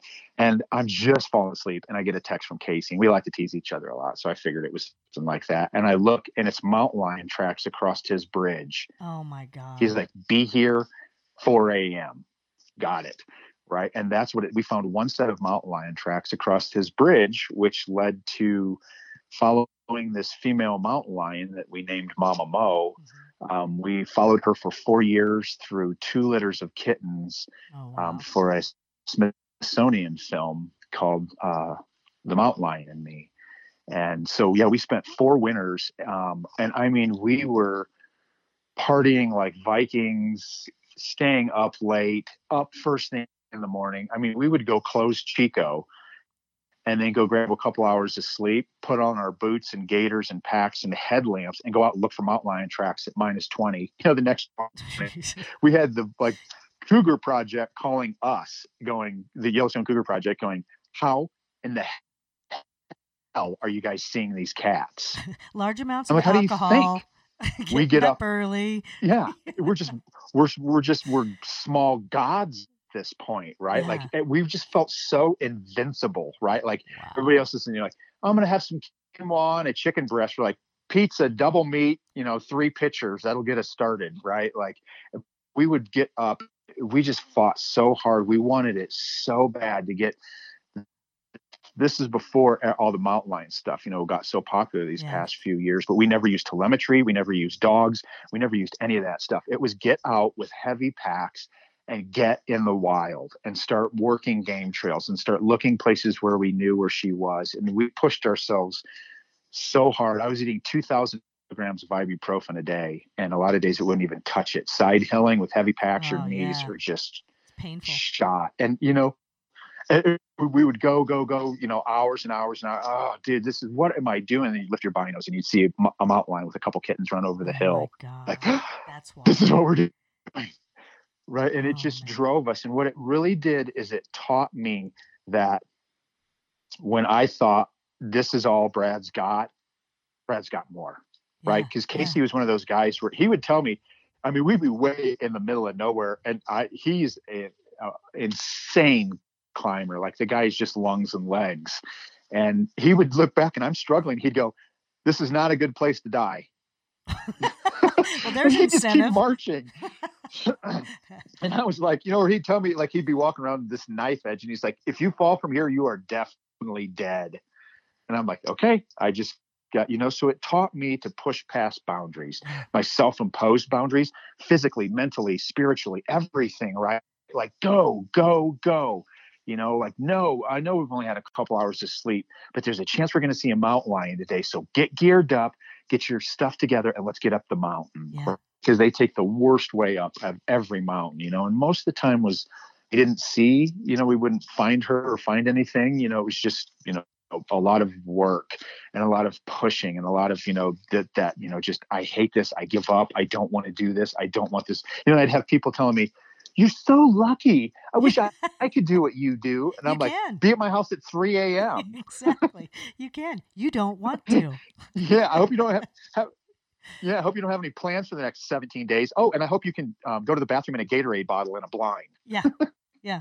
Try being a girl and doing that, so, Brad. Don't even yeah, play that game. yeah. So come on over. You think what I do is amazing? Yeah. Come on in. The water's fine. Yeah. You know, but it got to those points where it was like you'd work so hard and so hard, and it seemed like it was all for naught. And this is stupid. And I'm just following Casey all over hill and dale just because he likes to torture me and likes to see me hurt at the end of the day. And then we'd see something that we, we both just go, oh my God. Did we just see that? Did we just like peek over and watch mountain lion, you know, three month old mountain lion kittens? I mean, I watched mountain lions for 12 hours at a time. Yeah. Just sit and watch the family uh, all day. That's amazing. You know, it was, it was amazing. And it taught me to put and it taught me that when your knees hurt and your back hurts and your everything hurts and your heart hurts and your soul hurts and everything hurts, keep moving. The minute you stop, you're going to get stiff. It's going to hurt metaphorically, literally, everything. Keep, like you say, move through the grief. You're never going to get around it, but you have to find a way to trudge through it. And, you know, again, when you're broke, it don't take much, right? Yeah. Just a flicker of hope is all it takes to keep you moving when you don't have any. And when you can get to the end in some cases where you're like, I'm I'm done, I can't go any further. You've got three month old kittens, mountain lion kittens that you're like, oh wait. And you forget. You forget about all that pain and that, you know, getting through it because now all of a sudden it's worth it. So always in remembering that even through all that hard stuff and getting, you know, going through all that, there's still something that's worth seeing at the end sometimes. So it's that pushing through. I yeah. think that's you know to me that's that's everything. That's everything. Um, that's what you know. We learned so much about mountain lions in those four years, but what I really learned was something about myself. We both did. Casey and I both did. You know, now he's a dad with little girls and and a beautiful wife and beautiful family. And you know, I think we both kind of hit that spot. You know, there for a few years where we both knew we were getting older probably couldn't do this stuff forever. Yeah. And so if we're going to have one last hurrah, let's try to drink every beer in the valley and go see every mountain lion in the valley before back and, and knees and soles just snap in two. And yeah. that's exactly what we did. Right. And we would, we would walk into places with gaiters covered in mud, dirt, faces bleeding from crawling through shit. And, you know, it'd be like, we, you know, like the, um, that Cheshire grin. We just sit there and Oh, people are like, What'd you do today? And we're like, What did we do today? what did Yeah. we do today? Something better than you did. Yeah, you you, want to hear the end So we result sit there all of it? You know? That's yeah. awesome. Do you want to see the pictures or not? Yeah. Right. Because it was an amazing day. And we had, and not all of them were like that. Like I said, the vast majority were just a lot of work. But when those little moments happen and you go, This is what it was all for. This is what it's all for. Ah, I love it. I love it. I love it. When did it? So it, you did that for four years with Vision Hawk. Yeah, started with Casey in November of 2014, and then we worked um, for 14, 15, 16, and 17 through the winters, all winter long, from you know about November to April was nonstop mountain lions, and then um, 2016, excuse me, I went to Africa with Casey to film for a Net Geo project. So we spent six weeks in the bush um, filming out there in, in 2016, which was another just What was the project like come there? true. What what uh, what was it? Was the project that took you to Africa with Casey? yeah. So it was um, it just aired last year, I think. It's called Okavango River of Dreams. It was a three part series about um, the Okavango Okavango Delta, and um, we were originally going to be shooting primarily uh, wild dogs there. But you know, when you get to Africa, it's like, oh, this is what they were talking about with Noah's Ark. Ah, like there's two of everything. Like this is the way the planet used to be. You know, you go to Yellowstone and you're like, man, this place is wild. And then, you know, there's literally like I stepped outside of the truck to use the the outdoor bathroom there at one point and looked over in the grass and there's a you know a 600 pound male lion who's like one more step away from oh that truck God. and you're mine. And it's like, wow, you are on the menu there. Like, Yeah. no joke. Animals look at you like, I'm going to eat you. yeah. I'm going to eat you. There's no it was ifs, like, wow, buts. this was no, joke. wow. no, and there's no, no, you know, no uh, interpretive ranger is going to come say, well, Brad, what we have here is a, you know, male. I mean, we're out there in the middle. So when we went to go shoot uh, to film the first time, the native Setswana guys, one of them said, "Oh, do you guys have a gun?" And I said, "No, no, no, no, no, no. We don't. We don't have guns. No, we don't do that." And, and he goes, "You might want to consider it." And I said, "Why?" And he goes, "Because you know, poaching at that time in 2016, poaching in Botswana was the death sentence if you got caught poaching." And I said, "Well, oh, I'm not going to be poaching, so I'm, you know, I'm not worried about anything." He said, "No, if you guys are out there in the remote bush filming, and you come around the corner and someone's cutting up an elephant, harvesting the ivory, They're going to. they're going to kill you." Yeah. you're going to die. If you catch poachers out there somewhere, they're going to kill you. Because if you go back and tell on them, it's they're dead. Right. So it was like, that's a whole new element to filming out here. And we saw poachers' camps when we flew aerials. You could see their camps tucked Oh, in there, and they're poaching ivory and rhinos and cheetahs and leopards and you know, anything that's worth a little bit of money they can sell on the market. They're, you know, it was so you know that that was a big eye opener too. And we spent I was there July fifteenth of 2016, so that was six years. Um, uh, the six year anniversary of losing Marley, and I got to watch my favorite lion, Pride, that day, and it was it was just magical to watch the kittens play, and I just you know those little mountain lion kittens had blue eyes like Marley, and those little um, African lions have have blue eyes like hers. So when I see those little blue eyes, you know, so just, to be there, you know, on July fifteenth um, in Africa with Casey was, was very special. Way to remember that day. Is there some healing and honor it. components? Healing components to that moment and that trip. How how how was that in you know in comparison? I mean, to me, that would be that's that's a that's a bucket list trip, you know, and and to really feel a different kind of wild, like you said, it's it's a whole different different kind of thing going on over there. you know what what it well it, it was funny because before i left i had some other filmmakers tell me africa will change your life i'm like i'm, I'm sure. I, I you know I, I could see that but it's not till you get there and you look at like you know it'd almost be like coming back here and seeing 50 million buffalo on the plains and Oh, lakota God. you know hunting them and you know like that that it's like stepping back in time going to africa right? And just like this is like this is the hub of civilization. I could totally see this right? Like man, you just it's timeless, right? Like you just you get out there and it um, and I think that the big thing it does is it widens your perception of the world, right? Because here in, in Yellowstone, I, I end up in this like kind of hermetically sealed environment of, you know, like people ask me politics stuff. I'm like, yeah. I have no idea what you're talking about. Very if it didn't polarized. happen in Yellowstone today, yeah. I don't know what you're talking about, right? So yeah. I needed that big, like that, like that bear just kind of gave me that, that quick shock. Yeah. Like when I saw that bear, I almost felt like someone like gave me a, um, like hit me with the palm of their hand in the solar plexus. It just kind of, right? And yeah. it's same thing in Africa, and it just opens your eyes and your world. It's just a big, big, beautiful world out there. And for some people, it's terrifying, but for me, it's very comforting to know that I am a drop in the bucket. That, right? I'm so small, tiny, and insignificant in the realm of this big picture. And that's what I needed is just to stop you know when you get trapped in grief and trauma and ptsd and depression you know you live so much in your head and you think everything is about you. Right. You you you because you're trapped there right? And you need something big that just kind of like kicks you right in the rear end and says hey dude open your eyes and look around. It's not about you. Yes what happened to you was tragic and horrible um, but there's a big beautiful world out there full of beauty and tragedy too yeah you know yeah, somehow we're not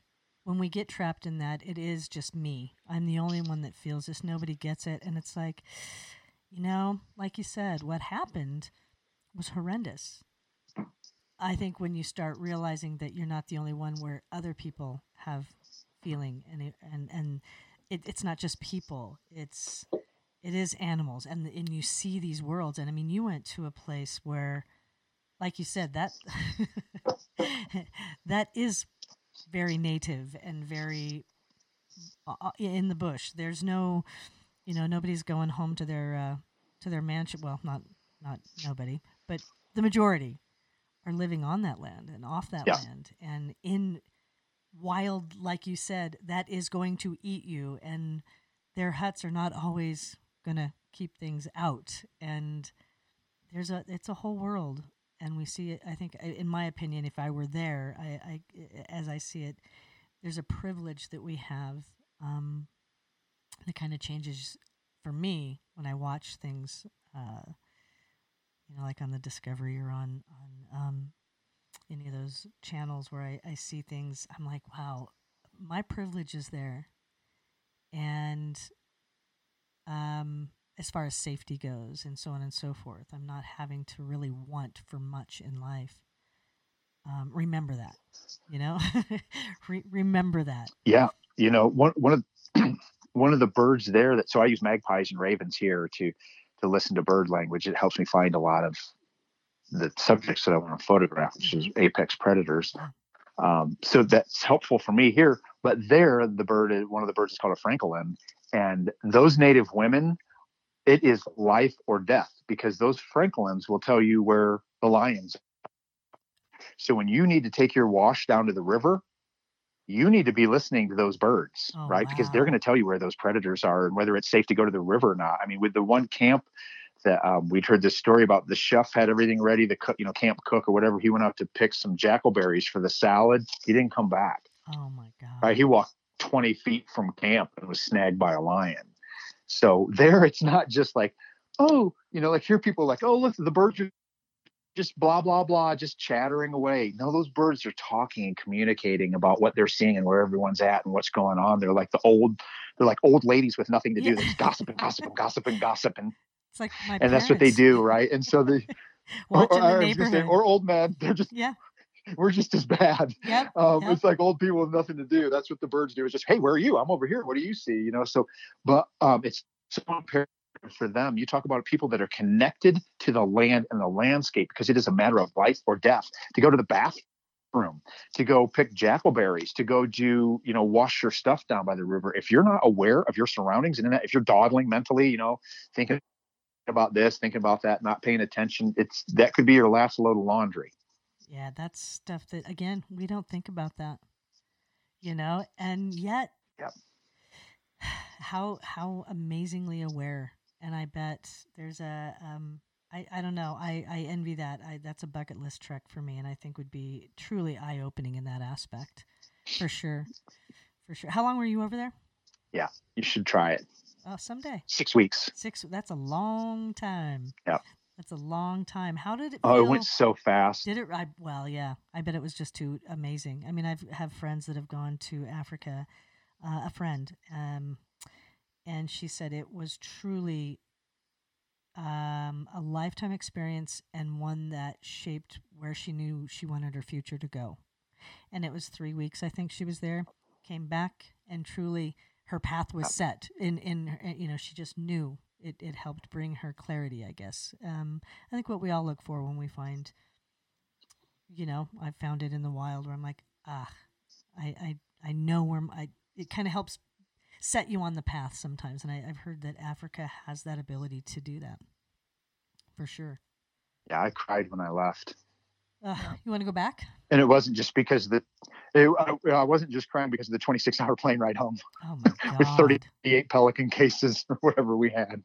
Yeah. Oh, And a carnet and customs and yeah, traveling like that with all that stuff is a nightmare through customs and carnets. But I would love to go back at some point. And I still, um, the people that we filmed for, um, it's Dereck and Beverly Joubert, who are some of the most wonderful people I've ever met. They're just beautiful, sweet people, um, filmed on their private concessions. And so I'd like to go back at, at some point, go back to those those same places and be able to, you know, not have to work. Because people are like, oh, get to go to all these great places. I'm like, yeah, but I'm working Yeah. right? Like, yeah, well, if you work at McDonald's, yeah, if you get to go to McDonald's in Paris, you're not really seeing Paris. You're working at McDonald's in Paris. Right, right. you know, right. so I mean, I do get to see some amazing stuff, but it's not like, you know, I mean, it's high pressure wildlife filming because there's a lot of money on the line and you have to get these things right. And so it's, you know, it was funny that one of the first mornings uh, after we've been there a few days, um, Beverly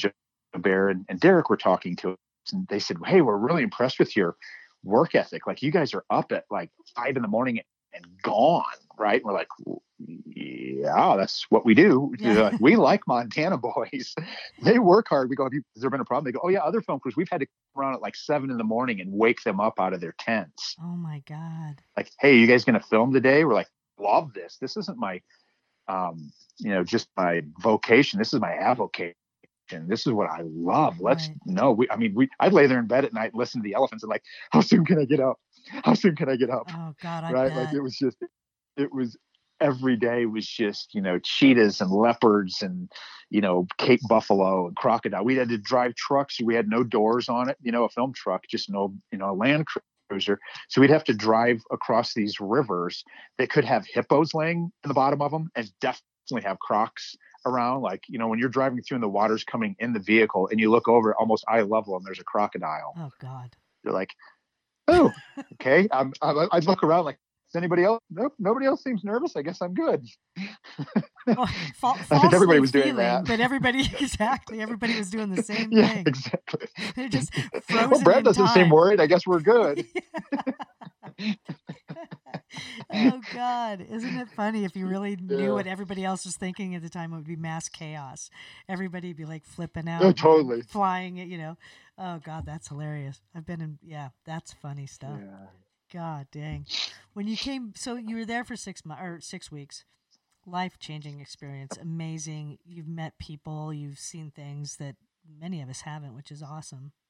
I'd like to actually talk to talk to you about that at some point. I think we should do something seriously just about Africa on that. But you come back, and the ending of Vision Hawk is kind of there. It's going to go do its own thing. Or what made you just kind of say, okay, it's time to move on now? Yeah, we had so 2016. I came back from Africa, and then I started right away. Went up and started filming a couple of uh, orphan grizzly bear cubs that I'd um, been filming for Casey um, for a couple years, and that was 2016. And then 2017, we just went, yeah, 20 or 2016, 2017 is when we really, really dialed things up for this mountain lion show because we had a, a deadline and and it had to be all turned in by April ish of 2017. So um, I think those first three or four months in April, or excuse me, the first three or four months in 2017, I think we were working 90 hours a week Oh trying to get this film wrapped up for months, like one day off a month. And it was 18 hour days after. I mean, we have to get this footage and all the bits and pieces that go into a film, the pickups and the cutaways and the time lapses and the, you know, all that. So we went crazy. So by June of 2017, um, I think we all just needed a break and um, Vision Hawk was going to go in a different direction and do a few things, and I just felt like you know maybe it was it's my time to either move up that company or move on from Sure. that company, and and um, so we just decided that you know they wanted some new some new people, and I was ready to do some new things. I worked my butt off to gain um, you know some notoriety as a Yellowstone photographer, and I gave up all of that when I went to film for Vision Hawk, which was okay. But for four years, I was never in in Yellowstone. No, not much. Right. Right? I was all a lot of other places filming home, and I wanted to be back here in Yellowstone. And there was places in my backyard. I knew Casey's backyard better than my own because I'd spent so much time up around his, you know, out in Paradise Valley. So I wanted to get to know my place, and I wanted to start working on getting my photography back to where um, I was before, and and build. that. Uh, and I love teaching, and I love helping connect people. So, um, and then my, um, my wife and I had built a cafe and lodge in Gardiner called Wonderland in that opened in 2018, January of 2018. So not knowing what that was going to be like, yeah. um, I just wanted to be free to to kind of help out there, just because it's such a commitment with um, you know full time with Casey and and so 2017 I took a filming gig for Arte, which is um, like French German PBS, and so I filmed for nine months actually in the park um, on a project that uh, came out called Return of the Wolves.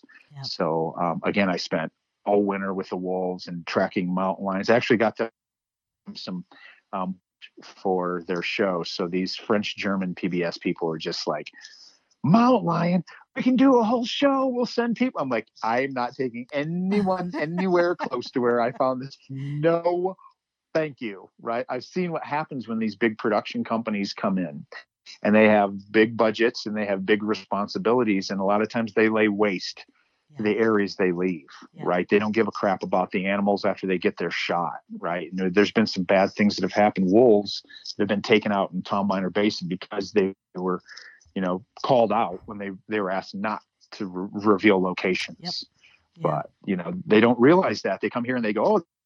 This is here and this is there, and then they make their money, make their film, make their notoriety, and take off. And the animals suffer, and the e- ecosystem suffers um, after they've left. So, um, Vision Hawk's not like that. Casey's super ethical and very respectful, and one of the best all-around people I've ever been around. One of the world's best trackers by far. That guy could track a snake across a rock.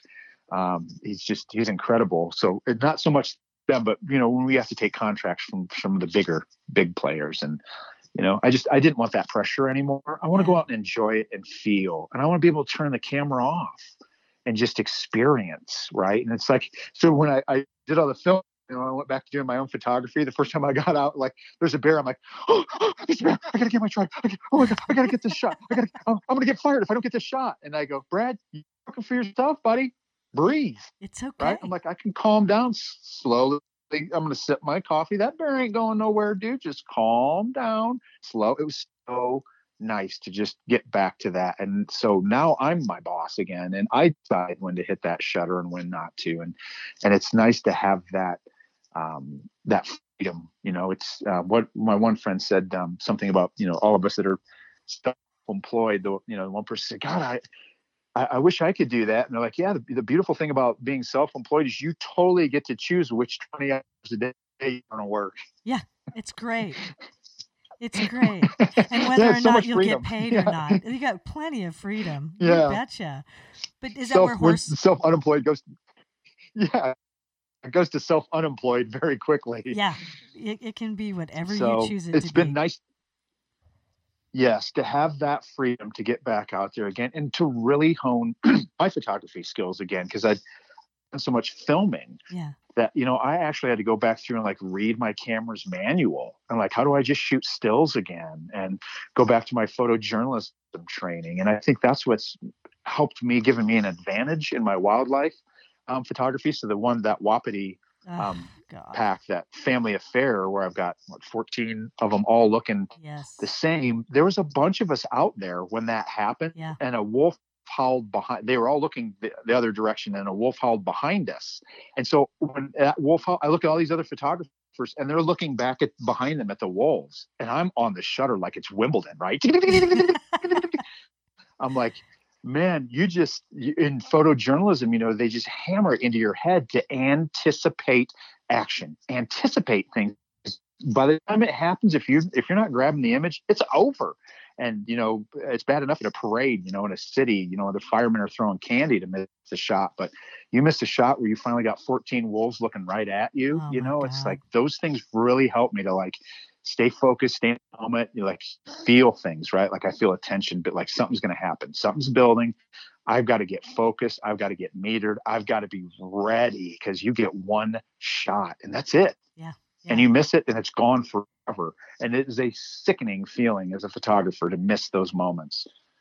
It's truly one of the best shots I've ever seen. And uh, I mean, I, I'm stuttering because I know exactly where it's going to go in my house. And Trish just looked at me, my partner, she looked at me and she said, Oh my God, that. And I said, Yeah, oh my God, that. That's the photo. Because I have, you know, I have wonderful friends that are, you know, they'll see me say something to, you know, one of my photographer friends and, oh my God, what a great shot. Or, you know, because everyone knows how much I love the uh, the Wapities, the Canyons, the Haydens.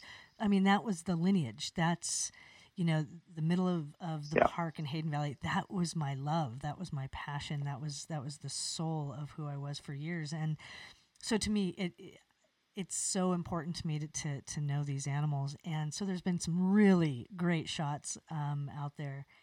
And I've had people go, I'll get that for you. I'll get that for you. And I'm like, no, y'all, th- this, y'all want to get something for me? This is the shot because it is epic to have, to have this, um, the, you know, this many wolves literally looking in the same direction and her, you know, she's standing out front and it's like, oh God. Yeah. So yes, we'll, we'll be talking about that personally in some point, but so you've got, you, it, was very it was cool, a moment for sure you know i showed Ah. bob landis good friend and, and, you know Bob's in- such a insanely incredibly gifted filmmaker and Yes. so i i was actually film i was photographing bob film um, so he's i'm sure we'll be seeing that Oh, yeah. same that image i have that footage will be somewhere because bob I was standing next to bob and and then um, when i showed him the photo i said can you believe it you got all i got all the animals looking at me and bob goes and all of their eyes eyes are open. And I go, oh my gosh, they are. When does that? You can't even get 12 people that are planning to take a together and and it have them have all of their eyes open. it takes someone like Bob, who's Yeah. a good friend, a good man, an amazing man, a, a wonderful soul. He truly is. Um, I, I adore him. He's just the best of the best. But Me for too. him being that that guy, you know, I mean, he's been doing this for so dang many years. For him to go, huh, and their eyes are open, not like me, who is such a horrendously amateur photographer, but tries really hard uh, and gets nowhere. But uh, you know, look and go, oh my god! Just I didn't even notice. I didn't even look to see if their eyes were open. I just knew the shot was impeccable. So that that's that's definitely a Bob. You know, now there's some good stuff, but uh, that's awesome because the eyes are open too. Yep, good guy. You can Yeah. now you can get this, and I and I'm I'm totally gonna plug you because you know I know we want to talk about certain things today, but you know your photography is insane, and you've got you know most of it's on. So you've got horse feathers, right? But the majority of your stuff is on BradleyOrsted.com, right?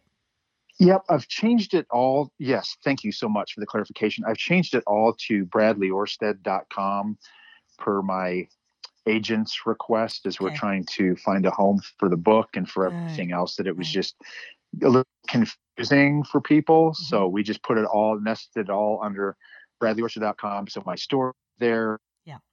stuff about my book, about my podcast, about it's one stop shop. It's there. awesome, and I'm gonna, like I said, I'll be plugging it um, quite a bit anyway. But it's Bradley B R A D L E Y Orsted O R S T E D dot com. If you want to see some great shots and you're looking for wolf photos, bear photos, I don't care what the heck kind of photos. When it comes to uh, wildlife, you got to go there. It's absolutely awesome, and the podcast and so on and so forth. But I, I'm I, I know we've we've talked, and I know we're going to do another podcast together. So we're going to talk about a lot of pivotal changes in your life um, and how that happened and how bears came into it.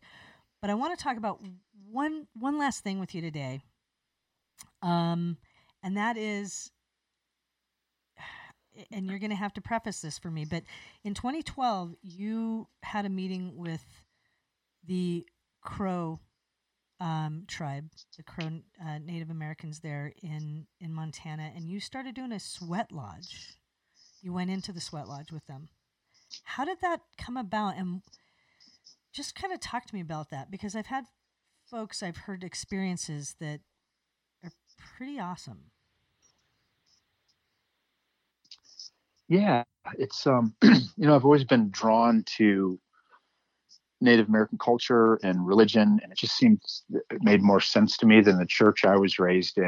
Mm-hmm. Um, so I've always had in, intrigued by that, you know, and read Black Elk Speaks when I was young and actually met one of his descendants and visited Pine Ridge in the in the early 90s with them. And when we got here to Montana in that class I was talking about that I took, the guy this guy sits down next to me and we start talking and he's as white as I am. We start talking. He goes, "I'm Crow Indian." I said, yeah, "Okay," and uh, all right, you know, you say so, whatever. And um, so as it turns out, he's adopted Crow. He's um, um, white guy like myself, and he's um, he's adopted Crow. He grew up.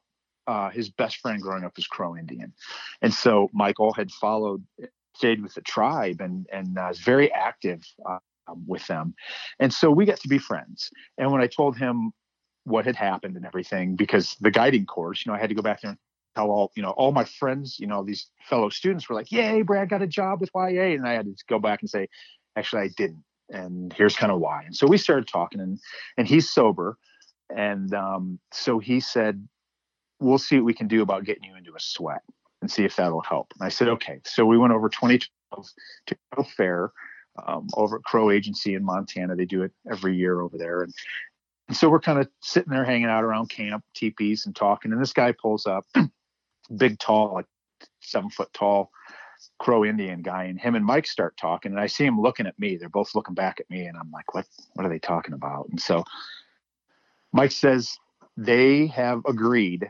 to let you into a into a ceremony because of what you went through, and we're going to try to help you. And I said, "Oh my, you know, so touched." And I said, "Okay, okay, man, I've read all about it. I've studied this, you know, just like bears. I read all the books. I know all about this stuff, right? I'm a sweat expert reading on this stuff, right? Roadside. And so, um, you know, we start driving this old suburban down an old reservation road, and Mike hands me a cigarette, and we both light when we're kind of talking. And he goes, "Okay, some things you should know." I'm like, "Yep, I'm all ears. Tell me. I don't, I don't want to mess anything up." He's the crow sweat hot, and I said, "Okay, hot, got it." He goes, and the crow sweat naked and I said, okay. He goes, so you're going to be sandwiched in there with a bunch of naked Indians. And once it, starts, you cannot leave. And I said, you probably just quit telling me stuff now. I'm good. like, oh, you know, it was about to get real. This isn't, it wasn't, it wasn't reading Black Elk Speaks on the library steps and, you know, in, in Boulder, Colorado. This was, right. this was for real. This is their land, their people in a very sacred ceremony. Right. And I really, I was so worried that they were just going to call BS on me, right? Like I didn't even know why. You know, like, I don't know if you. Whenever I walk up to TSA and I see them, I'm like, oh my gosh, my gun and my heroin, which I never carry, right? like I don't know why I always panic when I get there. I'm like, yeah. I yeah. never have anything. Why do they scare me? But you know, I felt like they like this. They were going to see through me or something. Like these people are going to say. I mean, these people immune with nature are going to look at me and go, "This guy's a drunken, unworthy. You know, get him out of here." And so, long story short, I sweat in there with them that day, and it was uh, I saw Marley in that heat, and then that sweat and then that hurt. And um, I came out of there and went back to camp. And then the next day, um, I was invited to a sweat by another holy man that would be pouring in the same general vicinity. My understanding is where um, Sitting Bull and the Hunkpapas sweat the night before the Battle of Little Bighorn. So um, we went, I went there, and the first one was just me and the guy who poured, who is what I mean by pours, they're the one who runs the ceremony and pours the hot water on the rocks that steams it up inside, and they pray. Um, this next time, the first one it was just four of us. This next time, it's during Crow Fair, and there's a bunch of Lakota there as well. And I had been fortunate to be able to attend a Sundance ceremony prior to this, which not many Caucasians are invited to. And all I can say is that um, one one of the Crow people there told me that Christians let Jesus do it for them. We do it ourselves. And they pierce and rip flesh free. Right. So they sacrifice the flesh themselves. Yeah. They don't lay it off on somebody else. And so um, when we went to do this sweat, these guys start taking their shirts off. their chests and backs are nothing but scars from sun dancing. Oh my god! From ripping loose. And the one guy looks at me and he goes, "It's going to get hot in there today." And I was like, "Oh no," because they took it easy on me. I think the first time, and so ceremony again, sandwiched in there with a bunch of me and a bunch of naked Indians and someone leading. And uh, when I came out, the guy that was leading it pulled me to the side. I told him why I was in there. And he asked me to pray for Marley and for myself when I was in there. And so I did. And I saw her again. And he pulled me out and he said, very stoically, very classic Native American, he said, Your time to mourn is over. And I said, What? You know, this was only, it only been two years. Said, Your time is to mourn is over. You need to be a man. You need to get a hold of yourself and you need to be there for your family and your community. The time to mourn is over. He pushed me away. Oh my gosh. And um, so we went, uh, we all, we went swimming then in the Little Bighorn River. All, all of us, you know, fresh out of a sweat, naked, a bunch of kids, you know, out in the river together. And, and I had, we got dressed and we were getting ready to go. And I had so many of these Crow and Lakota come up and hug. I'm gonna break down. Um, That's okay. They hugged me. They told me how proud, you know, they were to know me and and to stay tough and to stay strong and to stay anchored and to pray to my Creator and ask for strength and healing.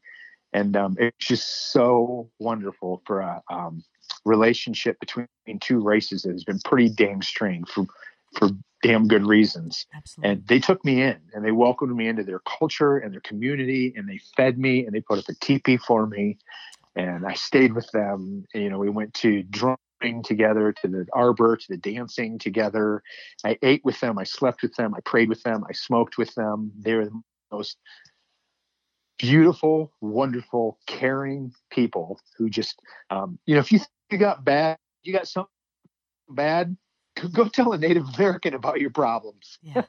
go tell them about your woes, right? Yeah. These are people who've had 150 years of genocide, yeah. you know, and still. in their culture. And the fact that it's still happening and the fact that they take me in as a Caucasian guy was just a beautiful, beautiful thing. And I'm so thankful for them. And they have prayed and accepted me. And I've, I do not claim to know Crow ways one bit, but the little bit I do know has been so helpful. And um, he told me that in 2012.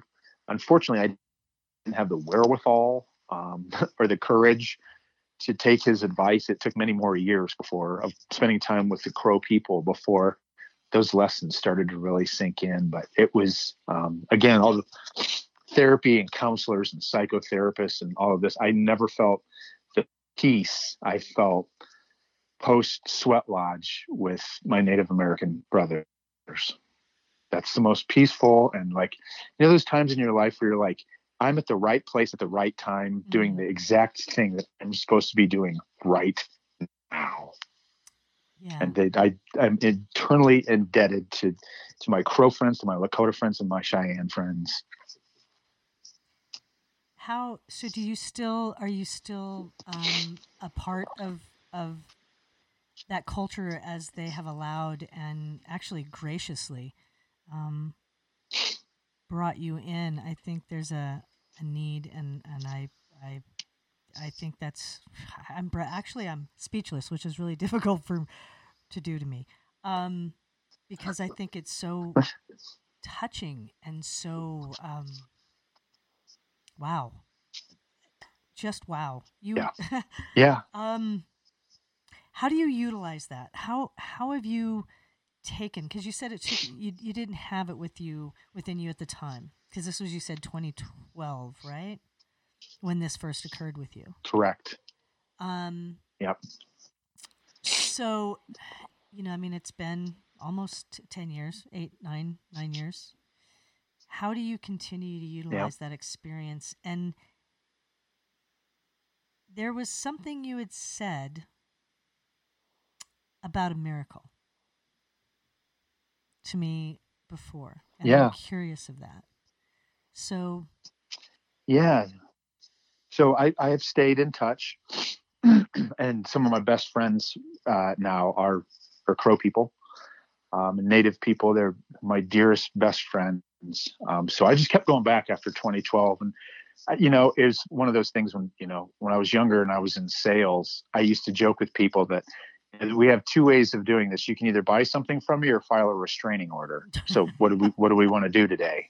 Like and so that was kind of my approach with the crow people. Like, um, you can, you feel free to file a restraining order if I'm bothering you and you know but i came there and i worked my ass off for them too there's a lot of older people that um, can't put lodges up teepees up anymore so i put teepees up for them and then last summer we went and cut teepee poles which is a lot of hard work for crow elders who can't get out and cut poles for themselves anymore. So it's a big part of service is giving back. And um, i'll give a little tidbit from from what will probably be the next one but in 2018 i got sober.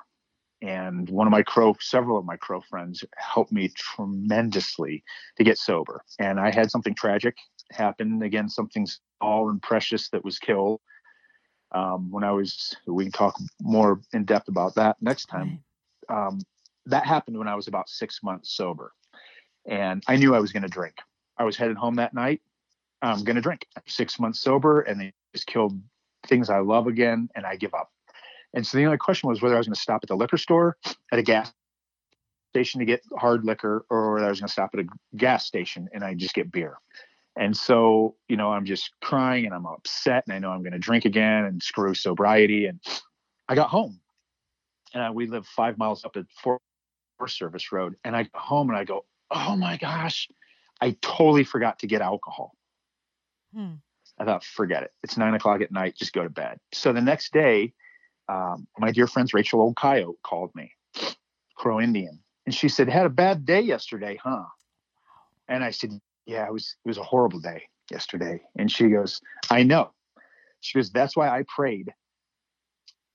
I knew you were going to drink. I felt it, and I prayed to the Creator, and I told him, I asked him, will you please, please take away his desire to drink tonight?" he's done so good and this is really messed up whatever's happening i don't know what it is but please take away his desire to drink just tonight you know and i just started crying mm. and and she goes the reason i'm calling you brad is because i told him to give it back to you twice as hard today to make you earn it but i asked him to take that away from you yesterday and i said oh my god did you hear about the orphans being killed and she said honey i don't know anything about any orphans i got to get back to work Wow. I would. She knew that I was in a bad place and she felt something and she said, please just take that away from him tonight. His desire to, and that's exactly what happened. I totally forgot that I was supposed to be getting drunk and sad. I totally forgot. And when I got home, I'm like, eh, whatever. I'm home. I'm not gonna. I'm not gonna make another ten mile drive for bottle of vodka.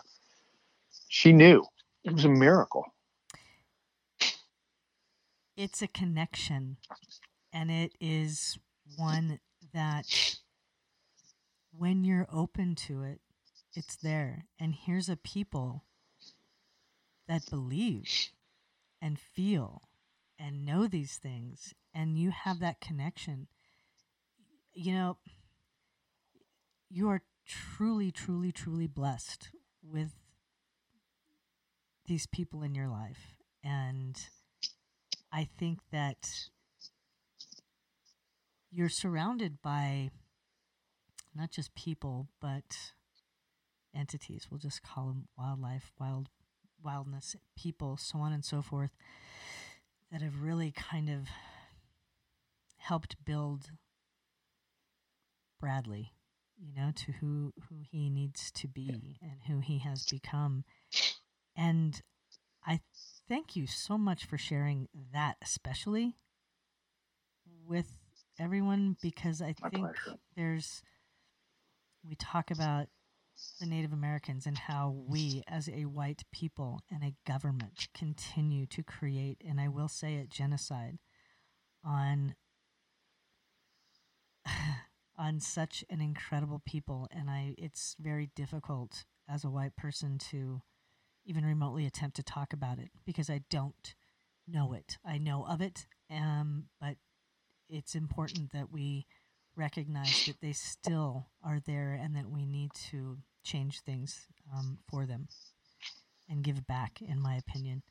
But um, what an amazing journey you've had. And I thank you so much for talking to me about this and to everyone because I think that this is probably one of the most important conversations I've had. Um, and I'm really thankful that it's you that I'm having it with. And I think that to preface Uh, the next um, podcast that you and I do, um, you still weren't sober. You still had a lot to go. You were still beating yourself up. You were still carrying on. And it took, and I think this goes with what had just happened, but it took some orphan bear cubs to literally get you sober and that journey. And we want to talk about that again. Will you do that with me? I'd love to. I mean, I'll, I'll talk about the orphans all day, every Yeah. day to anyone that'll listen. Well, we're going to do that. But I really want to thank you for opening yourself up and being vulnerable and helping me be vulnerable as well because I am a stoic individual. But I appreciate it and your journey and your passions and your ability to give um, has been unique and amazing. And you continue and um, until part two, three, four, five, six, whatever we choose to do in the future. And I thank you for this one, at least the beginning. Um, everybody, please go to bradorsted.com, Bradley Orsted, sorry, dot com. Check out his story. Check out the blog. Um, there's so many different things that you can do just from that, but we're going to really hit on Brad and the rest of his journey to today. Um, and then maybe even, I'm really pushing it out there, you know, but maybe even venture off into all these different arms because there's, you are so complex and there is so much. But for today, I thank you. I thank you. I thank you. Um, it's just been a pleasure and a gift. And I'm, I'm just so happy that I've had this time with you today. The pleasure and honor is all mine. You know, it's really been a part of, like you say, my journey and my recovery to to share this um, message of hope. You know, healing in nature with everyone. You know, when I got sober, I I took a knee in the dirt with the orphans out in uh, out in the field, and I asked my Creator and I asked my daughter to stay with me, and just said, if you guys will stay with me, then I'll stay strong and I'll stay sober and I'll tell our story so we'll get back to it on the on the next one. It's perfect. Brad, thanks again. We'll talk real soon. Thank you so much. Whew. That was an amazing, amazing conversation. I really hope you all enjoyed it um, as much as I did. And I hope you got out of it um, so much of what I did. It's about moments. Moments can bring so much clarity. Um, oh, anyway, I am absolutely um, excited and uh, can't wait to continue this story with Brad. There's so much more to tell and so many things on the horizon for him and for us with Brad, actually. So hang out with us. Uh, we will be doing this again very, very, very soon. Um, we're in the making now of, of actually going forward uh, with the next podcast. But in the meantime, um, please check Brad out. Uh, BradleyOrsted.com. It's B R A D L E Y O R S T E D.com. You can find his blog, his store, because seriously, the photos will drop you. They're amazing. Um, and um, his podcast and his writings. And so you're going to be able to find pretty much everything starting there at bradleyorsted.com. And then tune back in. Uh, we are going to do this again. Thank you, thank you, thank you so much, Brad. You truly are filling my heart, and I thank you for that. Um, so we want to be able to thank the people that allow us to do this for you. And so let's talk about it. SKB Cases, which is uh, I I won't trust any other box to hold my camera equipment, my podcast equipment, or anything that I travel with. Um, SKB cases are phenomenal, awesome cases. Thank you, thank you, thank you for that. GVM, great video maker, lighting. You guys try to make me look okay, and I appreciate that when I'm doing Zooms and things like that. So thank you to GVM, uh, great video making, lighting. Um, once again, everybody, please tune back in. Uh, make sure you uh, um, reach out to me if there's something that really is compelling to you, something that you enjoyed with the podcast and want to talk more about, or something you just want to know more about do not hesitate to contact me at kim at wolvesoftherockies.org. And I promise you we will chat more later. Thanks so much for joining me.